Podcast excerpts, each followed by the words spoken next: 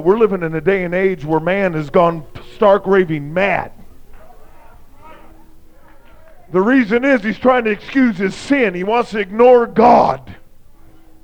But, friend of mine, God put in the heart of every man a conscience and the spirit down underneath his soul. And there's nothing in the world that satisfies like the presence of a living God. Hallelujah. I have heard enough tonight to let me know that we are in the will of God. You know, I really feel last night like gates were open for some of you. And I feel like God has yet to do some great things with this church. I'm going to tell you what, you got a revival church. This church is not second class. This church is God's finest. Hallelujah. You say, well, friend, I don't see stained glass and big steeples and huge parking lots full of Cadillacs. God ain't listening. God don't care. God will use the small things to confound the wise. And when it's revealed from heaven, God will say there was a church over on East 17th that preached the truth and had the power. Where were you? Well, I was over there, you know, with the guy that had the big line and all the money. God said I was never in that.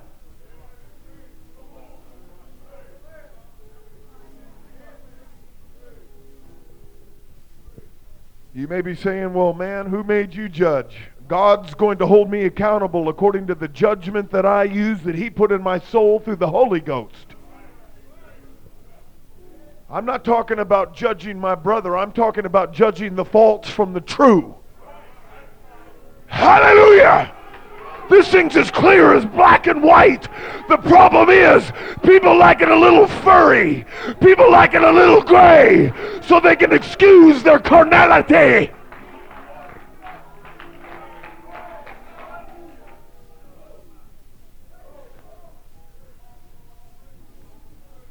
My God, I didn't come here to preach fire and brimstone tonight, but I will preach in the Holy Ghost. If you would stand with me for the reading of the Word of God, I'd like to draw your attention to Luke chapter 4.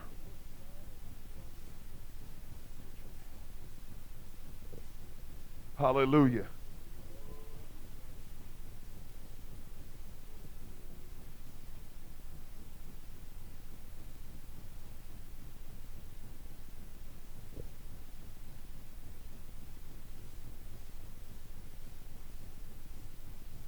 Hallelujah. Luke chapter 4, verse 18. Incredible portion of Scripture. The words of Jesus Christ. If you don't have a Bible, please look on with someone.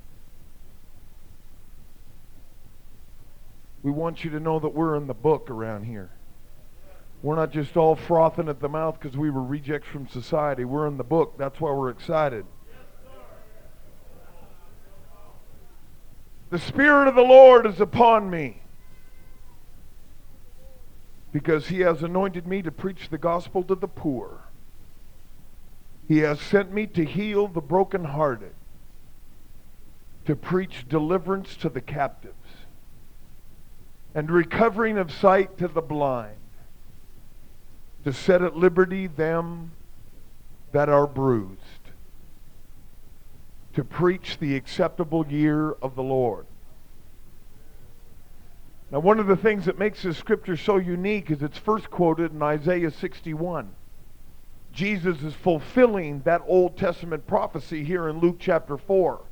The difference being, in verse 19, Jesus said to preach the acceptable year of the Lord. That verse is not complete. If you go to Isaiah 61, and he also said to proclaim the day of vengeance of our God. We are not a vengeance. We are a day of acceptability to our God. That's a glorious, glorious thing because when the day of vengeance comes, friend, there's no more, you can't go back. But we are in the dispensation of grace.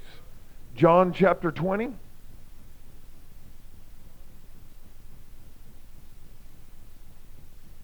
John chapter 20 and verse 19.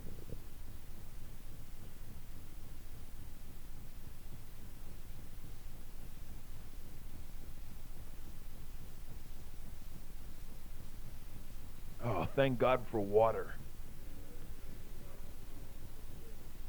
You know, the devil doesn't like water, Pastor.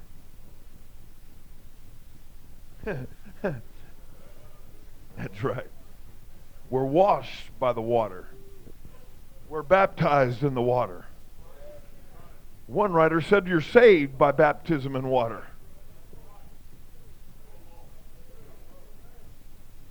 We're sprinkled by blood, but we're immersed in water. Keep that sprinkling business out of the water. John chapter 20, verse 19 Jesus Christ, after his resurrection, returning unto the disciples. Then the same day at evening, being the first day of the week, when the doors were shut, where the disciples were assembled for fear of the Jews. Please listen closely. Came Jesus and stood in the midst and saith unto them, Peace be unto you. Now notice, they're behind barricaded walls. The windows were closed. The door was barricaded because they were afraid of the Jews.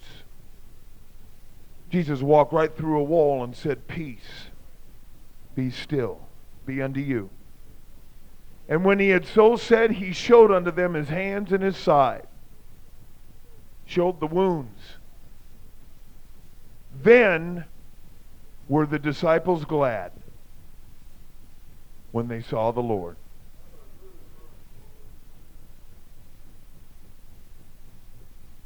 The message I am to preach to you tonight walls, wounds, and wholeness. Walls, wounds, and wholeness. And there are many among us that have wounds behind walls.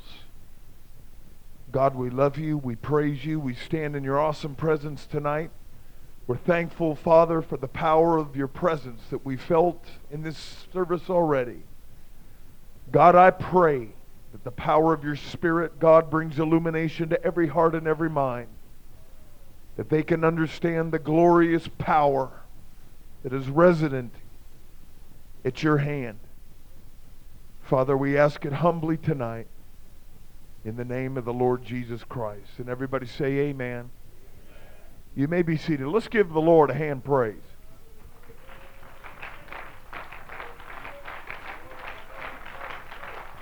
Hallelujah. We're in the presence of royalty tonight. Hallelujah. Walls wounds, and wholeness. In this last portion of Scripture that I read in your hearing, it is a very profound Scripture indeed. When we break down the exact setting of the Lord's appearance, there were few that had seen the Lord after his resurrection. But this is the first appearance that Jesus makes to the twelve the 11, I should say. After following the Lord for three years, listening to his words and seeing his miracles, seeing the power and the demonstration of the Holy Ghost by the hands of the Master, they were barricaded behind walls. Didn't matter that they had walked with him for three years, they were still filled with fear. Barricaded behind walls, behind closed doors, they assembled for fear. The Lord, recognizing this, making his appearance and wanting it to be made known, walked through the wall. The first thing he did to their troubled hearts was said, Peace. The second thing he did when there was peace among them, showed them wounds. And then they were glad. Hallelujah. I want to bring certain things to your hearing tonight that may be some things that uh, you maybe have never heard before.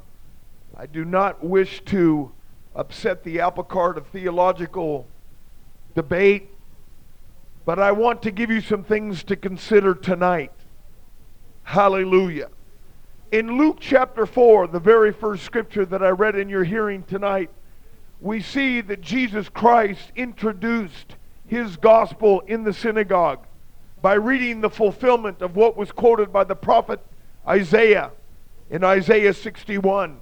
And I'd like to read it again to you. Jesus saying, The Spirit of the Lord is upon me, because he has anointed me to preach the gospel to the poor. He has sent me to heal the brokenhearted, to preach deliverance to the captives, and recovering of sight to the blind, to set at liberty them that are bruised. There was ever a day and an hour in which the scripture ought to be fulfilled. It's in the year 1992 when people are run committing hari-kari to find the needs of their sin filled soul. Hallelujah. But the very first thing that I want to bring to your cognizant understanding tonight is the fact that there was a direct distinction between the gospel of Jesus Christ and his earthly ministry. As I said, you may not have ever heard this before, but I think that after you give me audience tonight, that you will be able to see scripturally that there was a very distinct difference between these two elements. In Luke chapter 24, verses 46 and 47, the Lord, by his own mouth, gave his definition of the gospel. He says, Thus it is written, and thus it behooved Christ to suffer and to rise from the dead the third day, and that repentance and remission of sins should be preached in his name among all nations beginning at Jerusalem. Paul also reiterates in a stronger form found in 1 Corinthians 15 essentially the same thing. He says, For I delivered unto you first of all that which I also received, how that Christ died for our sins according to the Scriptures, and that he was buried and he rose again the third day according to the Scriptures. Both Jesus and Paul's definition of the gospel is the death, the burial, and the resurrection of the Lord Jesus Christ according to the scriptures. If you get out of these scriptures and you can mingle it any way you want, you can talk about the death, you can talk about the burial, you can talk about the resurrection, and all those denominal forces that have done just that and dissected it in just a way that it backs up the theology. But if it's not according to the scriptures, which the Lord Jesus said, and the Apostle Paul, it's not truth. Hallelujah.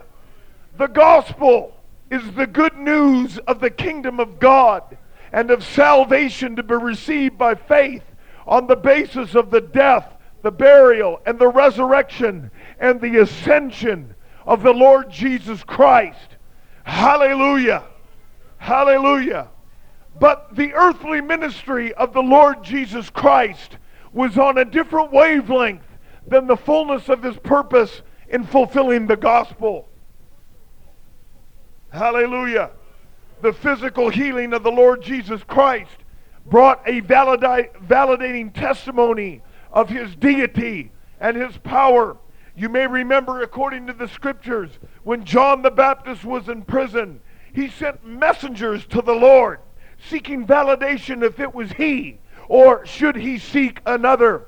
And this is what the Lord's reply was to the messengers The blind receive their sight, the lame walk, the lepers are cleansed, and the deaf hear. The dead are raised up, and the poor have the gospel preached unto them. I believe, and John testified to this, he received his validation. If you've come into this sanctuary tonight, and after hearing the testimony of these people that were delivered from bondage and delivered from carnality and perversion, if that's not testimony that there's truth in this house, what seek ye? What validation do you seek tonight of a God that's able to change the human element? Hallelujah.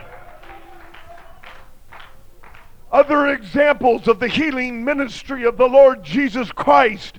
In Mark chapter 3, it says, For he healed many insomuch that they pressed upon him for to touch him. Mark chapter 5 says that the wild man of Gadara had a legion of devils cast out of him. Matthew chapter 8 says, equal to the AIDS epidemic of our day, speaking unto lepers. The Lord said, If thou wilt, thou can make me clean. And Jesus said, I will. Be thou clean. And immediately their leprosy was cleansed. Listen closely.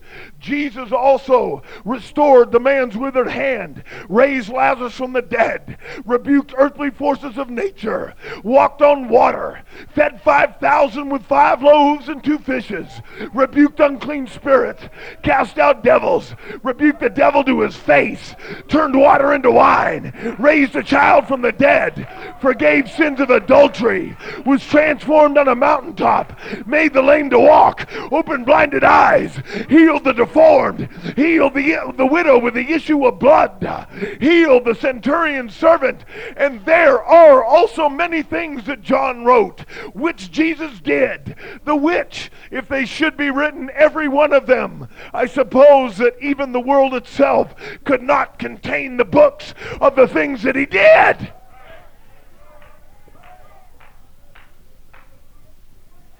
Hallelujah. But the earthly ministry of the Lord Jesus only was a means to back up his gospel. Well, let's put our hands together and praise the Lord.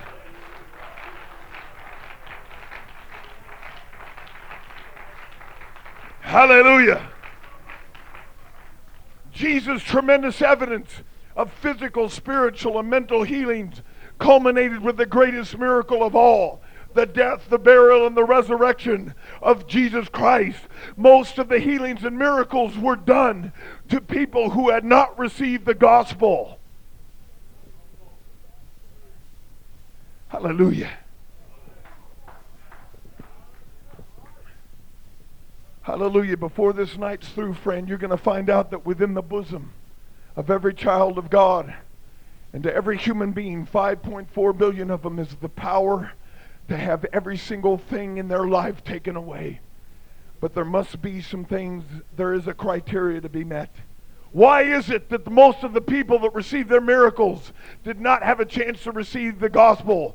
Because John 7:38 said that he was not yet glorified. The Holy Ghost was not yet able to be received by man.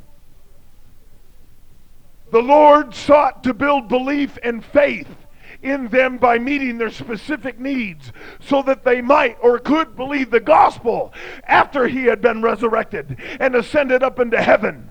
The earthly ministry was just a modus apparatus of God allowing man to see a glimpse of the power that was resident in this man, Jesus Christ, so that they might believe the gospel. I, I earnestly believe tonight that the reason that we're not winning this world like we need to is because the devil has got us into the arena of doctrinal sorting. If he can get us to first battle you with our doctrine and put a negative in your mind that you'll never understand the power that rests in our bosom.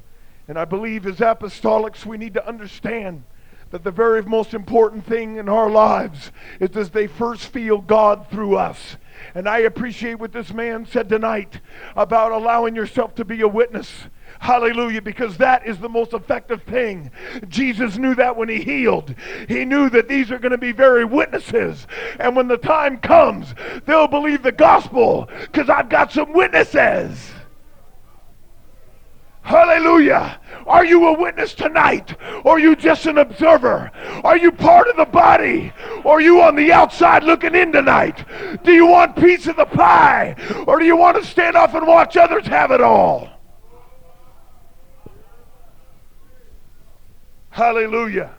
John chapter 14 and verse 12 says this Truly, truly, I say unto you, he that believeth on me, the works that I do shall he do also, and greater works than these shall he do, because I go unto my Father. The Lord was saying that when you receive this Holy Ghost power, in Acts chapter 1 and verse 8, he said, When I go away, that's okay, because when you receive the Holy Ghost, you'll receive power. We can't expect the denominal world to have the revival that God wants to give. They ain't got the power.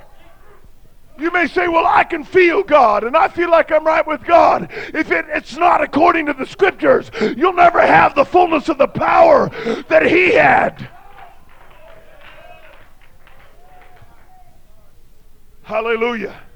Hallelujah. Hallelujah.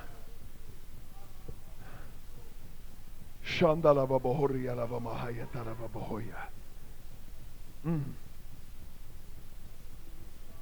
Chandra mahatala babokoya lava bahaya.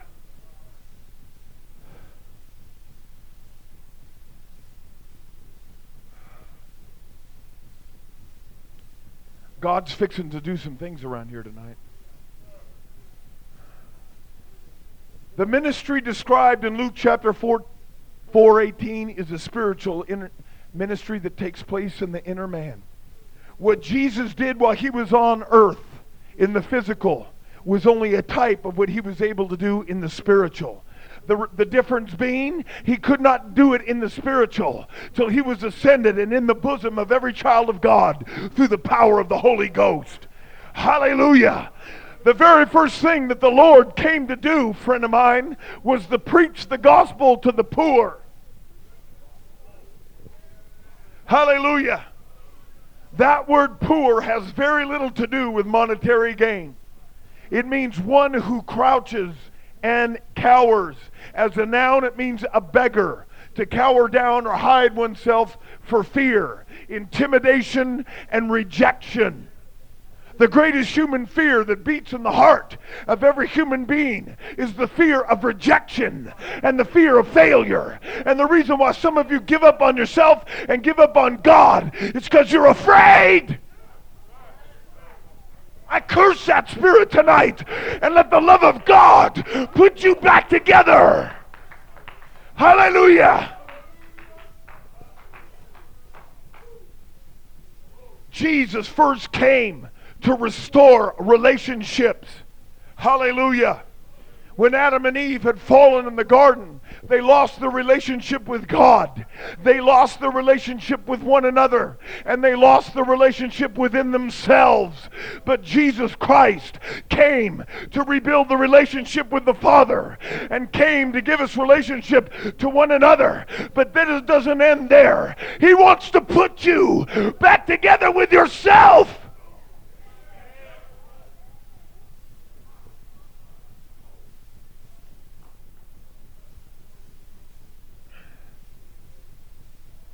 When I get done tonight, you're going to see exactly this principle that, as far as I'm concerned,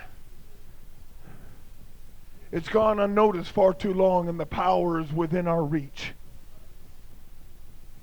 Hallelujah. Before any other healing in the human dimension can begin, a person must obey the gospel. And in obedience to the gospel, you receive the Holy Ghost. You see, the miracles that Jesus Christ did when he was here was a validation that he was who he said he was. But now he's in the Spirit. Now he can work on the inner man. That's the whole concept of his ministry, is to work on the inside. Because that's where you're destroyed. That's where the hang-ups are. That's where the scars are. That's where the wounds are.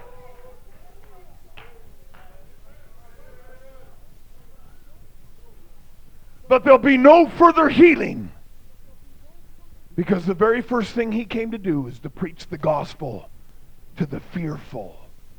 Romans 8:15 says, we have not received the spirit of bondage again to fear.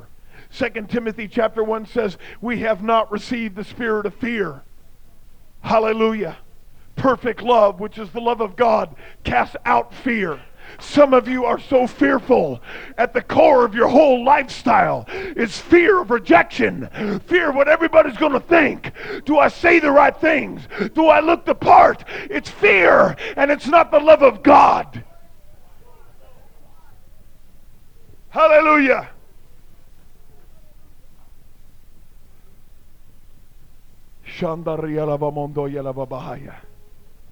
Ann Landers receives an average of 10,000 letters a month. She was once asked what was the most common of all common problems of all the letters that received. Out of the 10,000 letters, she says the most common problem is fear. People are afraid out there. The reason they drink, the reason they're in perversion, the reason they go to the bars, the reason they do drugs, at the basis of it all is they're afraid.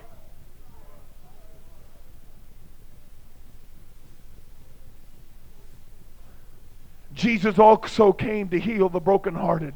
The word heal means to make whole.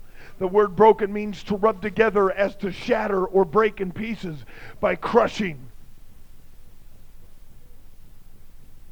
Divorce. One out of every two marriage ends in divorce. You know what that does? It tears the human spirit.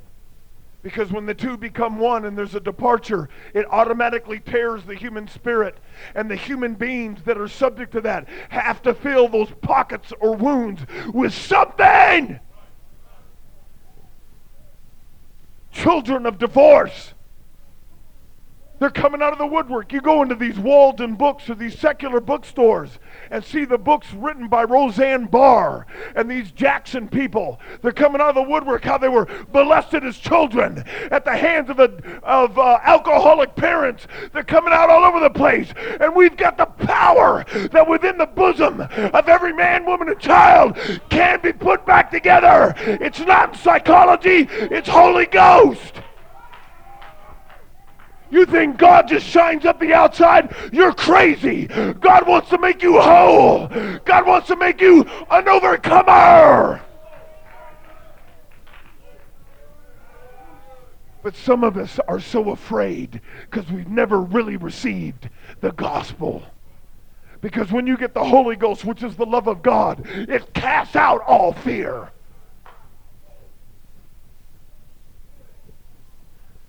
Children of alcoholics, the death of a spouse or a loved one where there is grief. Maybe you guys never heard this kind of preaching before. I'm going to tell you what. You talk to these guys at AA, find out their families that have been lost, their precious loved ones that turn their back on them because of their problem. I'm telling you what, you'll see some broken hearts. And there's only one, AA can't do nothing about the broken heart, friend. It might put a psychological whammy on you so that you can put down the bottle through repetition, but it'll never put together the inner man, which is the ministry of Jesus Christ in the Holy Ghost, is to put you back together. This world's starving for this gospel because they're dying on the inside.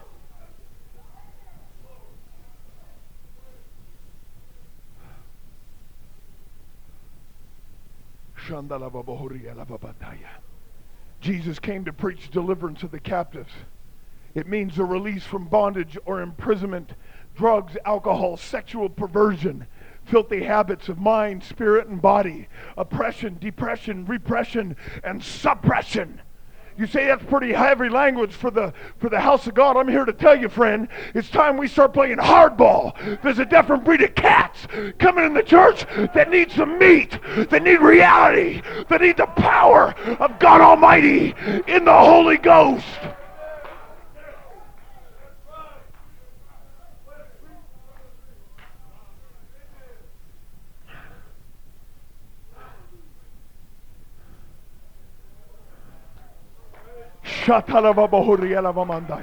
Let's praise him. Let's praise him. Let's praise him. Let's praise him. He's able.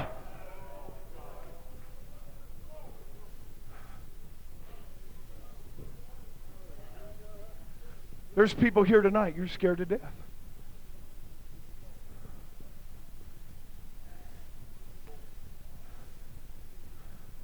I'm not the big shot with the microphone. I'm a human being that was nobody, still am. I'm just in Christ Jesus. And as long as I stay there, I'll get put back together. And I'll be an overcomer by the word of my testimony. And his blood will make me whole. And it'll heal whatever comes my way. But see, what we don't understand is even in our Christian walk, through sin, mistakes, we can open the door to demonic oppression. How is it that we can be delivered when we come to God and maybe two, three, four years down the road, we're back under something else? It was the intention of God that you would always have the joy. It don't matter if you feel it. It's just the fact of knowing that God's on the other side. And he's going to make it right because he's already paid the price.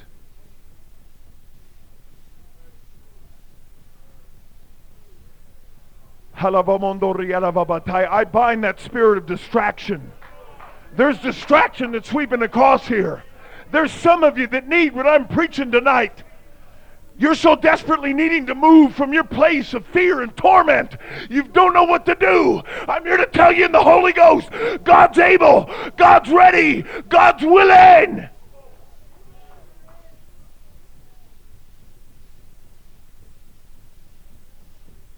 Five hundred thousand people around the world commit suicide a day. Because they get the devil on their back. The message that was preached last night maybe had given some of you some illumination, but it did not answer the deeper questions in your soul. I'm here to give you a word of confidence and encouragement tonight.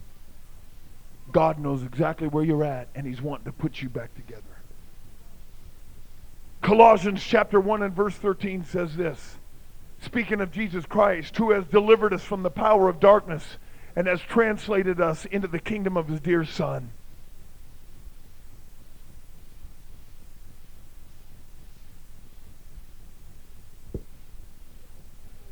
We need to understand, folks, and I say this respectfully.